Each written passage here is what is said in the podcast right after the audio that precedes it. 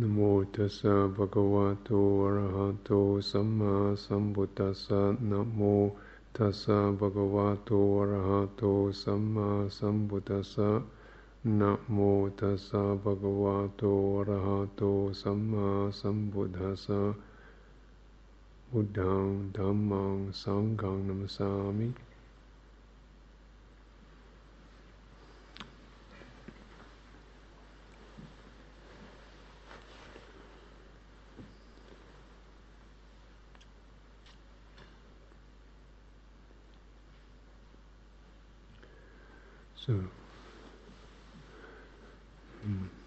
so those of you who come tonight who are familiar with the hall, you may recognize we have a new um, resident in the hall. There's a very dear friend, it's Prajna Paramita, which is the uh, perfection of wisdom, who is uh, taking a female form at the end of the room, the end of the hall. And uh, this was installed yesterday. Mm. Prajna Paramita means the perfection of wisdom. And it's the name given to a whole series of sutras in Sanskrit, uh, including things like the Heart Sutra, which you may have heard of, the Vajra Sutra, the Diamond Sutra, and many other sutras who which focus upon a particular point, and they focus on this point in a very um, thorough and uh, exacting and sometimes celebratory and often paradoxical way. And it's, uh, yeah, because of course uh, in a way, this is this is almost an, a necessary method in some respect because you know what we are doing in, in Dhamma practice often is just getting past the way we normally think, conceive, imagine, assume, perceive things. You know, there's a certain encrusted, stiffened nature. You know, or our minds get encrusted and stiffened. You know, they get habitual, they get reactive. We're often rerunning old stories, following the same assumptions, following fixed ideas, following pers- fixed perceptions of who we are, who we think other people are, the way we think things should be, the way we feel we want to be. And we get kind of stuck in these ways, and like flies stuck in honey. You know, sometimes it tastes sweet, but, but whether it tastes sweet or not, it still sticks you. So, uh, what is often needed, uh, or the, the Prajna Paramita sutras um, present, is a use of paradox to kind of snap the mind out of its customary ways of thinking and assuming, mm. which are much more than just verbal tricks, but actual deeply held uh, instincts that in us which very much assumes and craves and expects stability, permanence. That nuts which very much perceives things in terms of self and other. You know, these are much more than ideas; they're deeply, deeply rooted inclinations. And but what one finds is that in following these, we end up caught up in separation, loss, suffering, clinging, craving, judgment, conceit, pride, defense, conflict, the whole lot. Because actually, those those very deep rooted assumptions of selfhood and permanence, and uh, the ability to hold on to the pleasure, actually, they don't work. It doesn't doesn't actually. We don't get fulfillment that way. It doesn't actually work. You know. You know. And yet this is kind of like what the mind is the mind is coming from this particular position and trying to make it work and it doesn't work.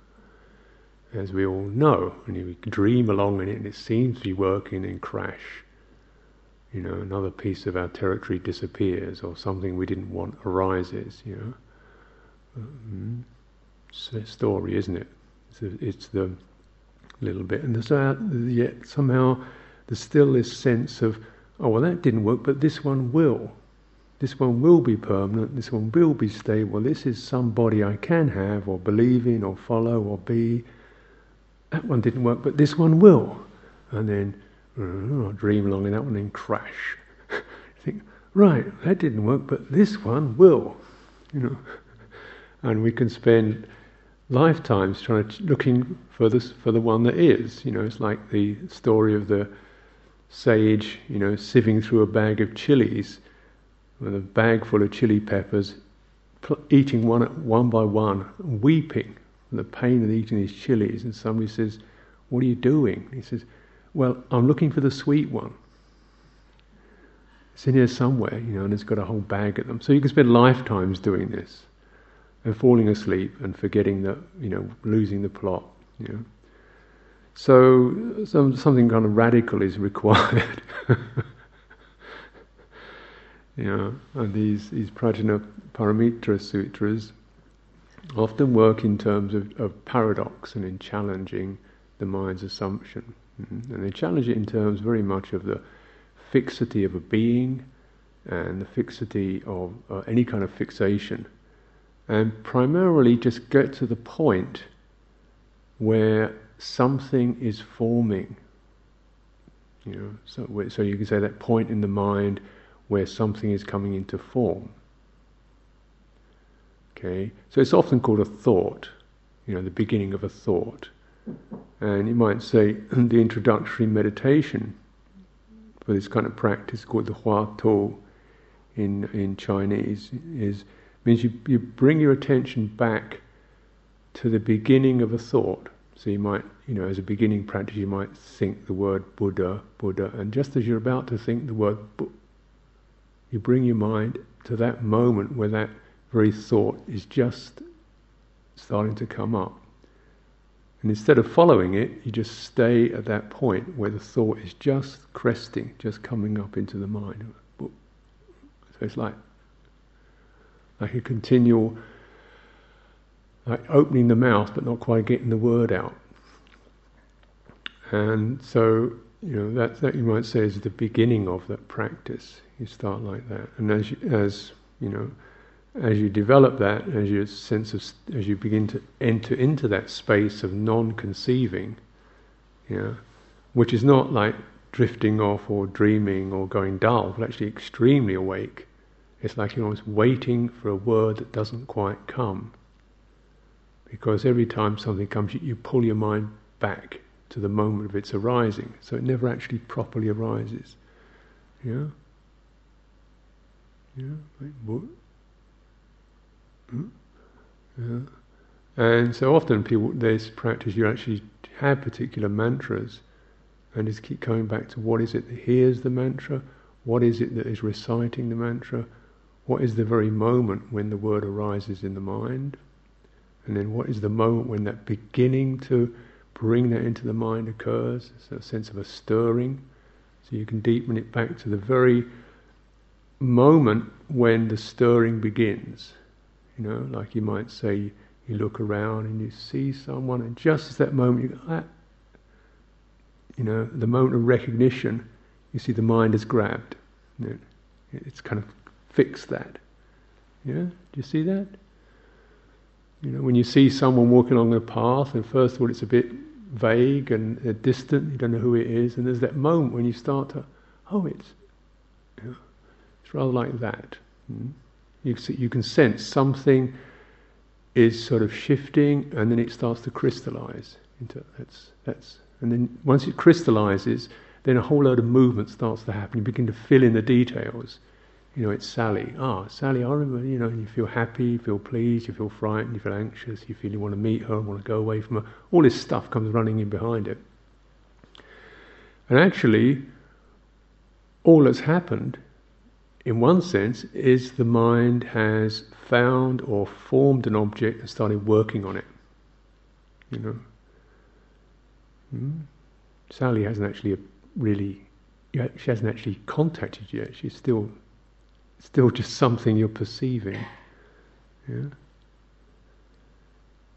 And then when you when you kind of recollect what's actually happening and you look around, who do you actually see when you see Gerald or Harry or Susan or Bob, what actually do you see? You see colours, shapes, forms, and you see or you experience taking a particular, you know, outline view or characteristic, and then immediately comes in all this sort of half remembered associations come in that fill in and make that a being with a past and all kinds of relational um, qualities going on.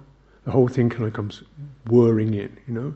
And sometimes these are extremely um, deluded. You know, we sometimes they they are sometimes they're slightly deluded or extremely deluded in, in detail.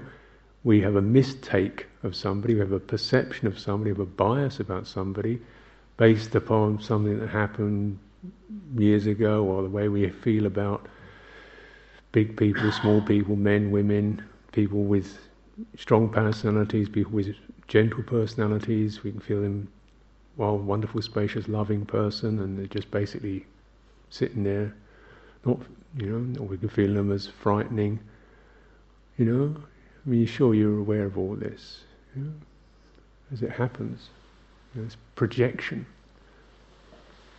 What's called in the in the Pali scriptures papancha, or, or proliferation that is, from the perception arises, the mind takes it, and then there's this kind of flow of infilling that outline. Uh, and then this whole, if, in a way, the perception is the moment when, if you like, something notionally external enters you. It's like you get it, or it gets you. So that something stir, is stirred, and then suddenly, as it stirred, all this inner, you know, we might say inner for the sake of convenience, uh, expectation, uncertainties, joy, love, warmth, aversion, whatever starts welling up, you know, and, and, and flooding. You know? And then, you know, this is going on, isn't it? And uh, and then, uh, you know, it occurs all over the place. That is, we, we experience ourselves as being somebody who does that, or has this particular problem, or is this kind of person. So that's almost like it, it feeds back. So we, we end up experiencing a self as the net result or the cause of all this perceptual mishmash, papancha and yet actually, who who is that? You know, it's both incredibly poignant, detailed, endless. You know, the more you go into it, the more labyrinthine it becomes, the more evolved it becomes, the more stuff you can make out of it. It seems endless, and yet in a moment, who, where, who, what, where is it? You know, where is it? So this is the called papancha, you know, and and uh, the quality of a one of the qualities of a Buddha is that they've actually stopped this. They, this doesn't happen. Mm-hmm. You know, this particular, then this is the, the, if you like, the highest wisdom is the stopping of this proliferating flood. Mm-hmm.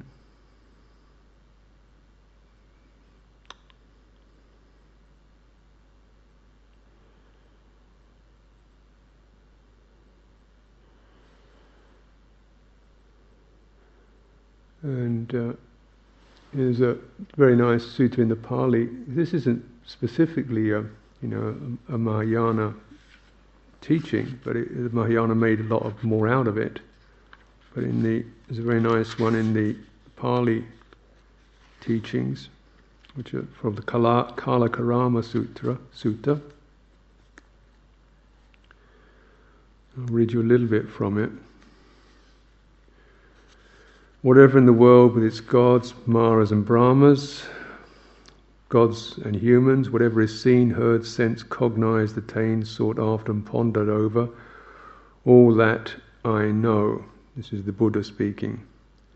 whatever is in the world of, of gods and humans, whatever is seen, I've understood it. It's all fully known, but I have not taken a, made a, taken a stand upon it. Thus, monks, the Tathagata, Tathagata is another name for a Buddha, does not conceive of a visible thing as apart from sight. Now, see, the experience is sight, but he doesn't actually conceive. You know, this is this is very this is what this is um, conceived. Of course, it's not just a, a thought activity; it's actually that very movement where you know something visual becomes something emotional or mental. That is, you see it and there's a recognition. You know, so you conceive it. It's almost like conceive literally gives birth, right?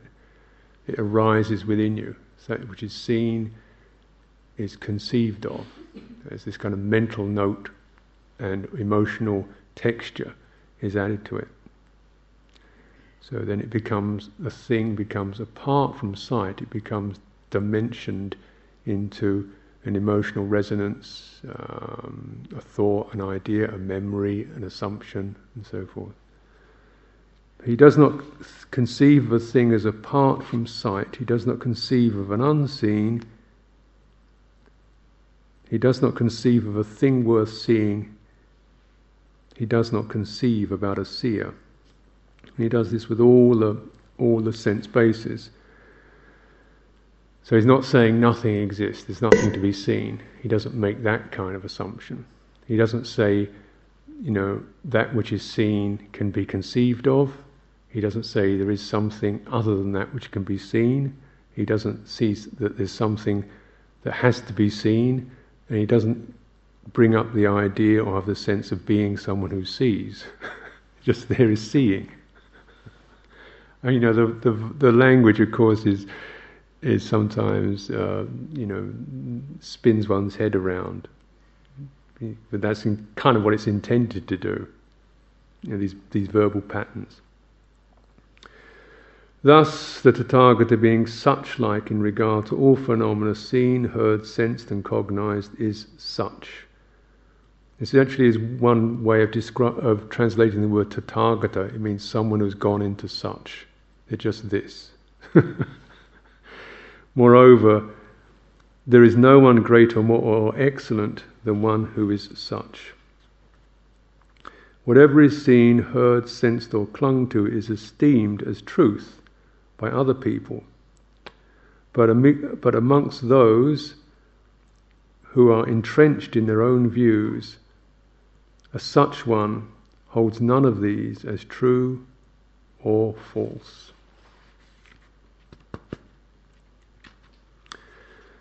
I've seen this hook on which humanity is hooked and impaled. Is the hook of I know, I see, this is the way it is. Hmm. This hook does not exist for a Tathagata. So, in other words, he makes no absolute statement about anything whatsoever apart from it's not that. Whatever you think it is, it isn't. Whatever you assume it is, it isn't. That's the assumption, that's assumed. So it's a way of actually completely kind of like flipping out from mental construction, sometimes called atammayata, which literally means um, made of not that. Everything is not that. Um, so actually, you know, there is a one of the more positive aspects of, of this kind of practice is it does continually encourage and rest upon a commitment and a complete faith in the qualities of wisdom and compassion.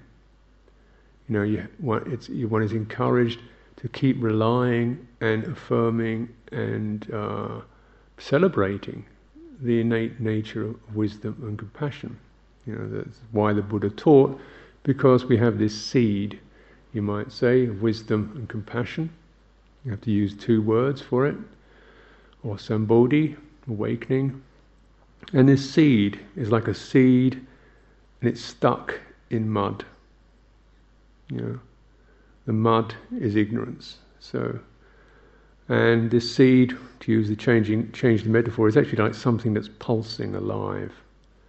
And as it vibrates or is alive within this mud, it, all this mud stirs, and these strange shapes and patterns occur out of this stirring. This, so, and so it's the very almost the stirring of innate uh, wisdom and compassion, which is trying to actually burst through, is disturbing or this kind of ignorant mud, and it, these forms arise, these assumptions, perceptions, causal processes, desires, impulses, frustrations, and in a way they're all corrupted forms of this urge for clarity, for truth, for love and compassion. You know. So that's the more positive aspect of it. Is this kind of, you know, and if we could just clear off this mud, then this this tremendous radiant quality uh, of wisdom and compassion could, you know, would be more clearly present. You know. So you know when you come down to it, you can recognize say, a lot of, of sense desire, gratification, hunger, is like almost a corrupted form of that in us which wishes for love, warmth, compassion, resonance, beauty. You know, so we're trying to find it in something. Know. And of course, when the mind does resolve and and commit itself to acts of, as you see, acts of generosity and kindness and joyfulness, the quality of that is so beautiful that that very moment when the, when you when one picks that up, at that very moment you don't need anything, you know. And I think this is a kind of a, um, an experience that we all have. You know, you know it's called paramita. What the very prajna paramita is, is an example of that. In that very moment we, we have generosity paramita, we act upon it. At that very moment, when that arises in our hearts, is that, that you don't actually you don't care with any you know what the results are. You don't you don't mind what you feel like because at that moment you're just completely unified on something of generosity, you know, or or of uh, patience, or of virtue, or of kindness, or whatever. Know. That's the point. The mind actually feels more fulfilled through these paramita channels, through these channels of great virtue, blessedness, gentleness, patience, forbearance, whatever, than it does through through the grasping and craving. You know, which which you know, if it worked, if it made one feel at peace, satisfied, and fulfilled, then surely we should do it. But the truth of the matter is, although we get some satisfaction, some sense of gratification, it is not really enough. You know? And actually, what we find that, that you know, for human beings anyway, is that that complete resolution, that complete dedication in the moment to such things as kindness, generosity, truthfulness, virtue, has such a beauty to it, such a clarity to it, such a strength to it, that that very moment the rest of the world, you know, disappears. You're not trembling. You know, you're not prevaricating. You're not manipulating. You're just being straight. Um, and it's that, and this actually is, uh, we might say, something of the essence of of Buddhahood. You know, these paramitas are considered to be you might say, that which streams forth from Buddhahood, from awakeness. How awakeness, you know, has a kind of manifest aspect, and it manifests in terms of these great, great paramita, great virtues that the Buddha obviously manifested throughout his physical existence. You know. So it's not to say that you know it, you just sort of sit, sit and don't do anything.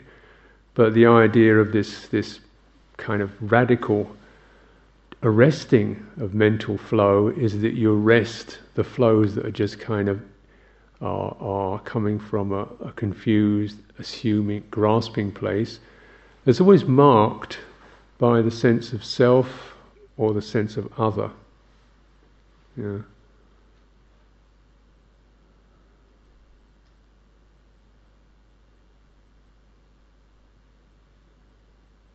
Marked by hope, marked by anticipation, marked marked by that sense of nervousness, you know.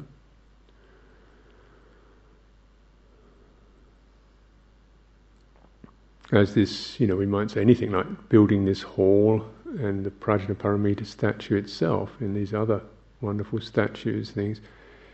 You know, if you're waiting for them, you wait forever. If you're expecting them, you're always in that sense of when's it going to get finished. And more or less, it's something that you, that you learn from. When you're taking something on, you take on something, there's that wanting to get it done or wanting to get it right or whether everybody's like this or whether you can do it, whether you're good enough, whether you're not good enough, whether it's going to work and so forth. And if you just keep keep purifying by committing to that intention of goodness, however you, you want to express that, and that becomes the guiding force in your life. Yeah? If you keep start wondering whether you can, you, you lost it already. or whether it's going to work, you've lost it. Or how long for, you've lost it. Yeah. Or whether anybody else likes it or not, you've lost it. You know, you've got to actually really come back to just the real purity of of um, of mind. Yeah. And actually, this is possible. The rest of it actually is not possible. What we do most of the time is not possible to achieve. Most of the time we live in hope, expectation, disappointment, manipulations, wanting to be this way, and it, it never actually forms because it's coming from the wrong place. You know, we live in, we so often operate in a world of time, with future, past, you know, pushing forward, remembering back, you know, and naturally the mind is blurred in that. So what is being pointed to is this sense of very direct, immediate um, unification of, the, of, of intent. You know, through arresting the kind of involuntary disturbances and afflictions and outflows and coming into from a place of, of real commitment to purity. And then you just it will come. It comes by itself. You know you might say it's it's it's something more basic actually than ignorance. Mm. Is compassion wisdom mm. compassion you might say is that in us which does not reject resist dismiss look down upon, give up. You know, it's that quality. It's it's not just a soft quality. It's also a very firm quality. It does not give up. It does not resign. It is not fed up. It is not uh, rejecting. It, is that ability to sustain the sense of empathy uh, without looking for results out of it, just because that's the way to be pure. Wisdom is the sense is the faculty does not indulge, does not proliferate, does not um, add and furnish. It's like a sword, and the two together are, are we might say ways of describing Buddha. And you can see these two images, and why we have why I was wanted to have two images is because there's a kind of con- not exactly conflict, but sort of oppositions, and somewhere in the mixture you get the point. You know, if you see the male figure, the Buddha is actually very, very soft. It's kind of the arms are down. It's got a very almost like it's wanting to cradle you. Yeah. So in a way, it's a kind of uh, for a, for a male form, it's not the hard or or or productive, it's actually a very soft, relaxed, cradling form. And the female form is actually very sharp, you know. It's got this sharp mudra and it's got a very upright, sharp, cutting quality to it. Know? And somehow in the mixture of those two, you sense wisdom does not fool around. it does not get buried in, it does not take a home in. It's, it's a clear, clean edge to it. And compassion is that which does not resist, despise, reject. And in between, when you, those two sustain this measureless and indefinable purity.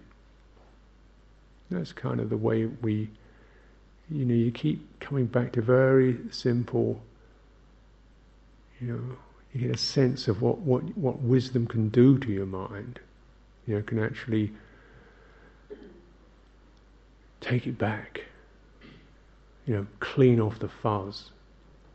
Uh, stop wallowing, dreaming, fantasizing, blaming, doubting, prevaricating, procrastinating, doubting yourself, you know, wondering what you should do. Just getting lost in all these kind of um, clouds that, and it, one follows them, imagining they'll eventually they'll take you to somewhere good, and they just take one off to more and more clouds. There isn't actually an end to them. It's like you're going down a labyrinth that continually self evolves.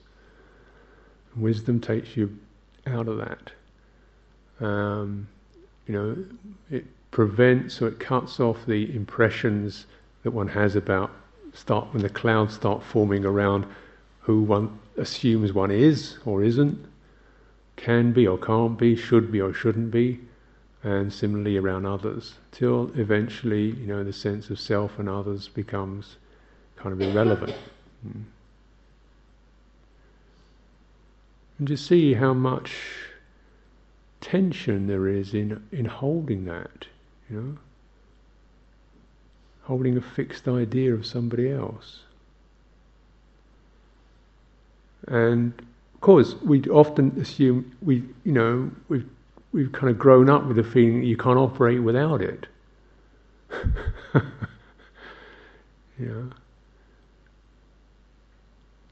But when there's that com- com- commitment to virtue and purity, then whoever, that's what you, you bring forth, and in that process, the, what can actually happen is defined by the potential in the relationship you know, where the other person is open or whatever's going on. You know, so but then doesn't. Sometimes it's something you can do. Sometimes there isn't anything you can do. Whatever. But that that is part of the joy of it.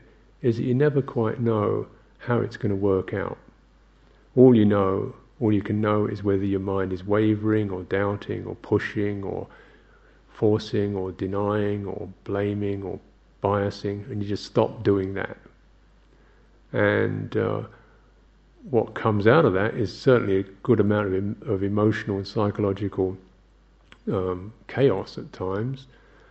Um, you know, it takes you back into the whole wellspring of one's craving for to be needed, to be appreciated, to find somebody else, to get on top of things, to be in charge, to be known, to be whatever, whatever, whatever.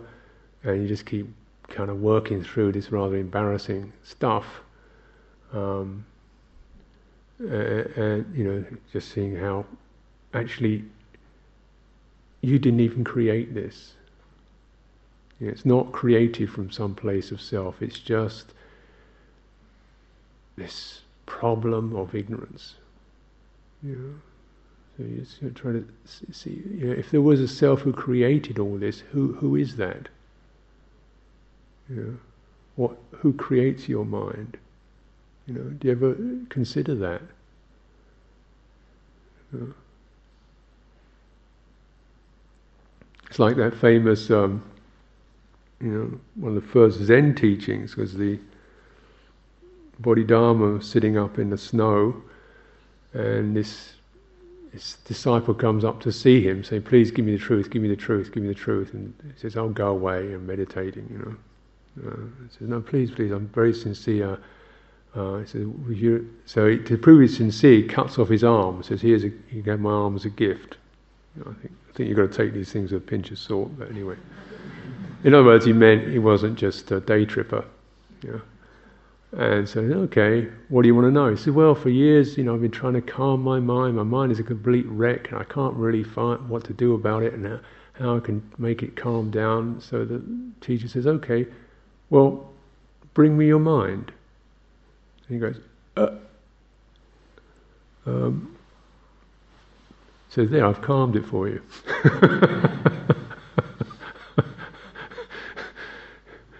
the simple practice being that when you the you know the, the attention that that points to something, if it's completely pointing to it, you know, that moment when it's somebody says, "Oh, right, give me it," you've just cut off your arm. Now, really, for this very moment, just bring your mind here. That very moment when you're in this very heightened state, you can't conceive. You've forgotten because at that very moment you're completely focused on the act of attending. And it's, oh, it's stopped now. Because you, can't, you know, the, the act of finding or the act of attending and the act of conceiving, they can't operate at the same time. So either one's kind of conceiving and wondering and trying to figure it and trying to make it happen, or you're just purely attending. And that's, we might say, the purity of complete attention is there's nothing to attend to. Hmm. That's, we might say, that's, that's that particular non, that's that particular prajna paramita practice. It's, it's the know?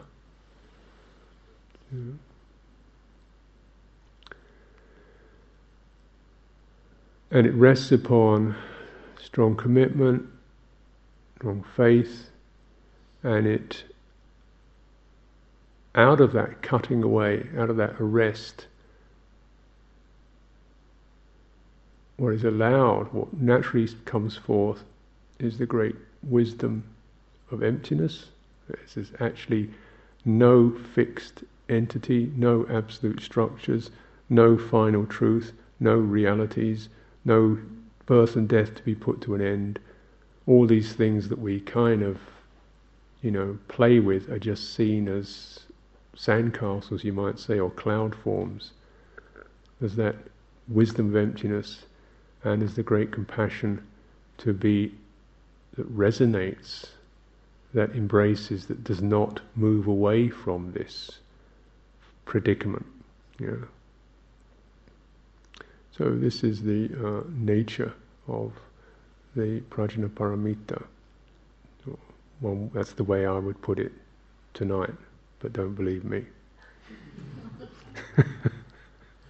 Practice for yourself. Huh? Yeah. Hmm? Do that?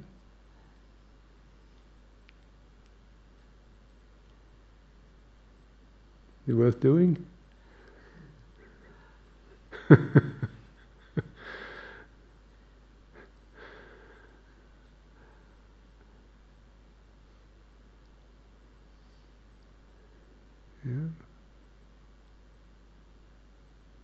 It's not comfortable.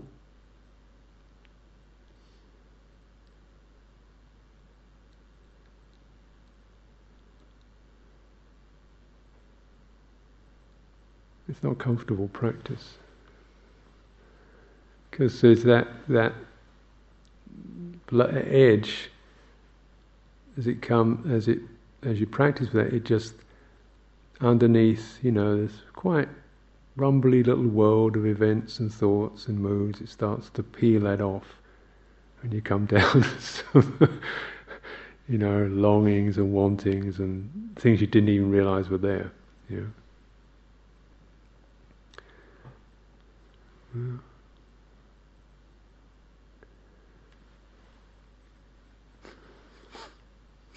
I remember one of the a senior, a senior monk who shall be nameless.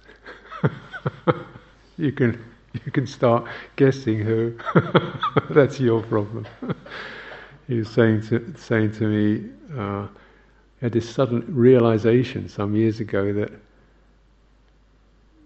actually what was what he what his mind had been more interested in was not in being wise, but looking like he was wise.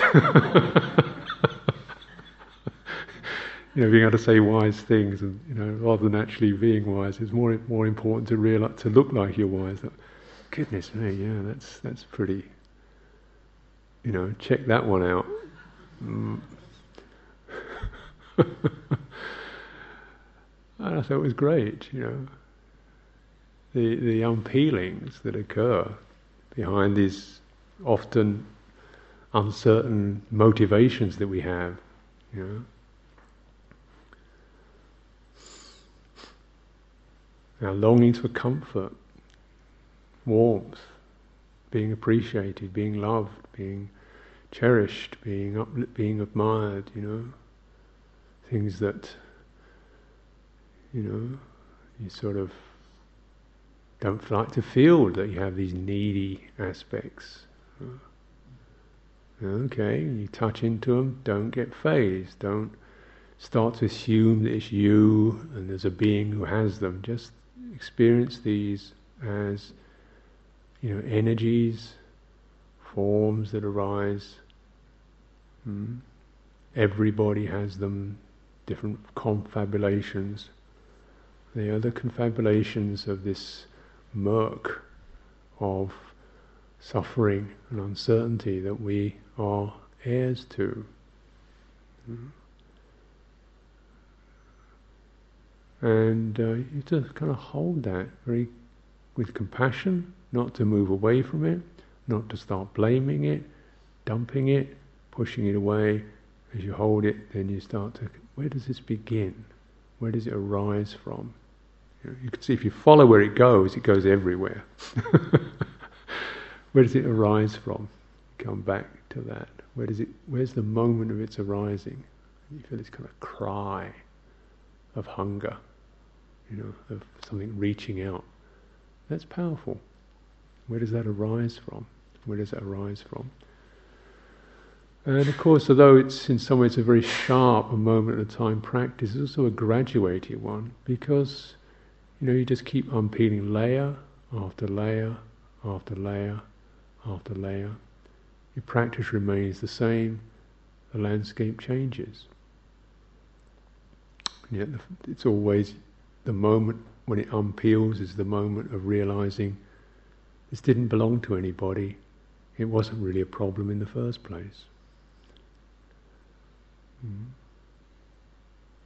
So there's a certain humour and ease and joy that comes with that realization. This is why the Prajnaparamita is also a massive celebration of uh, how innate purity is, how wonderful it is, how unavoidable it is when you face up to this uh, predicament of dukkha, of conceiving.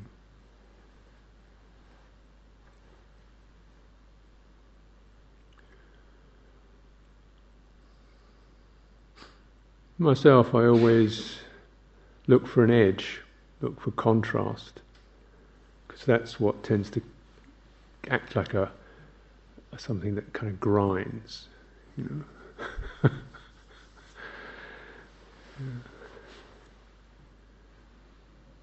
So it's very often, you know, you see the contradiction of of impermanence and having an institution massive, you know, here we go, place, structures, fixities, traditions, and yet somehow we're also practicing impermanence and emptiness.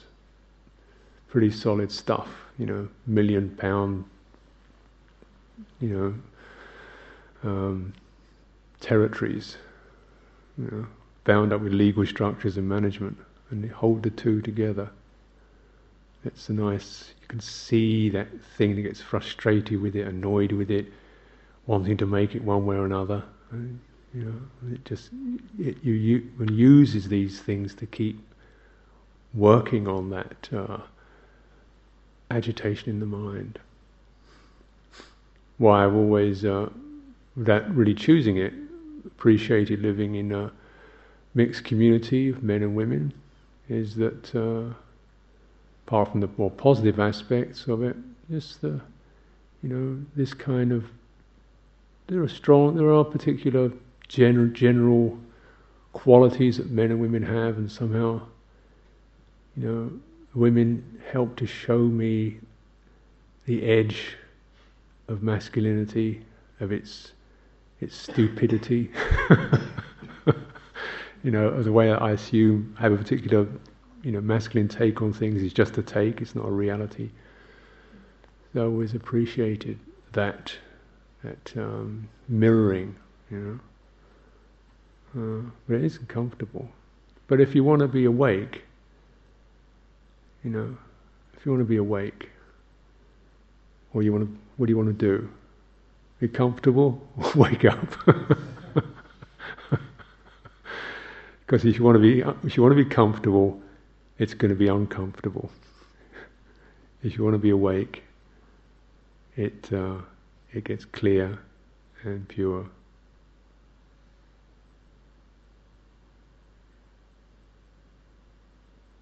And there's no regret. Anyone? Annamayang Dhammagathaya Sadhukarang Dadamase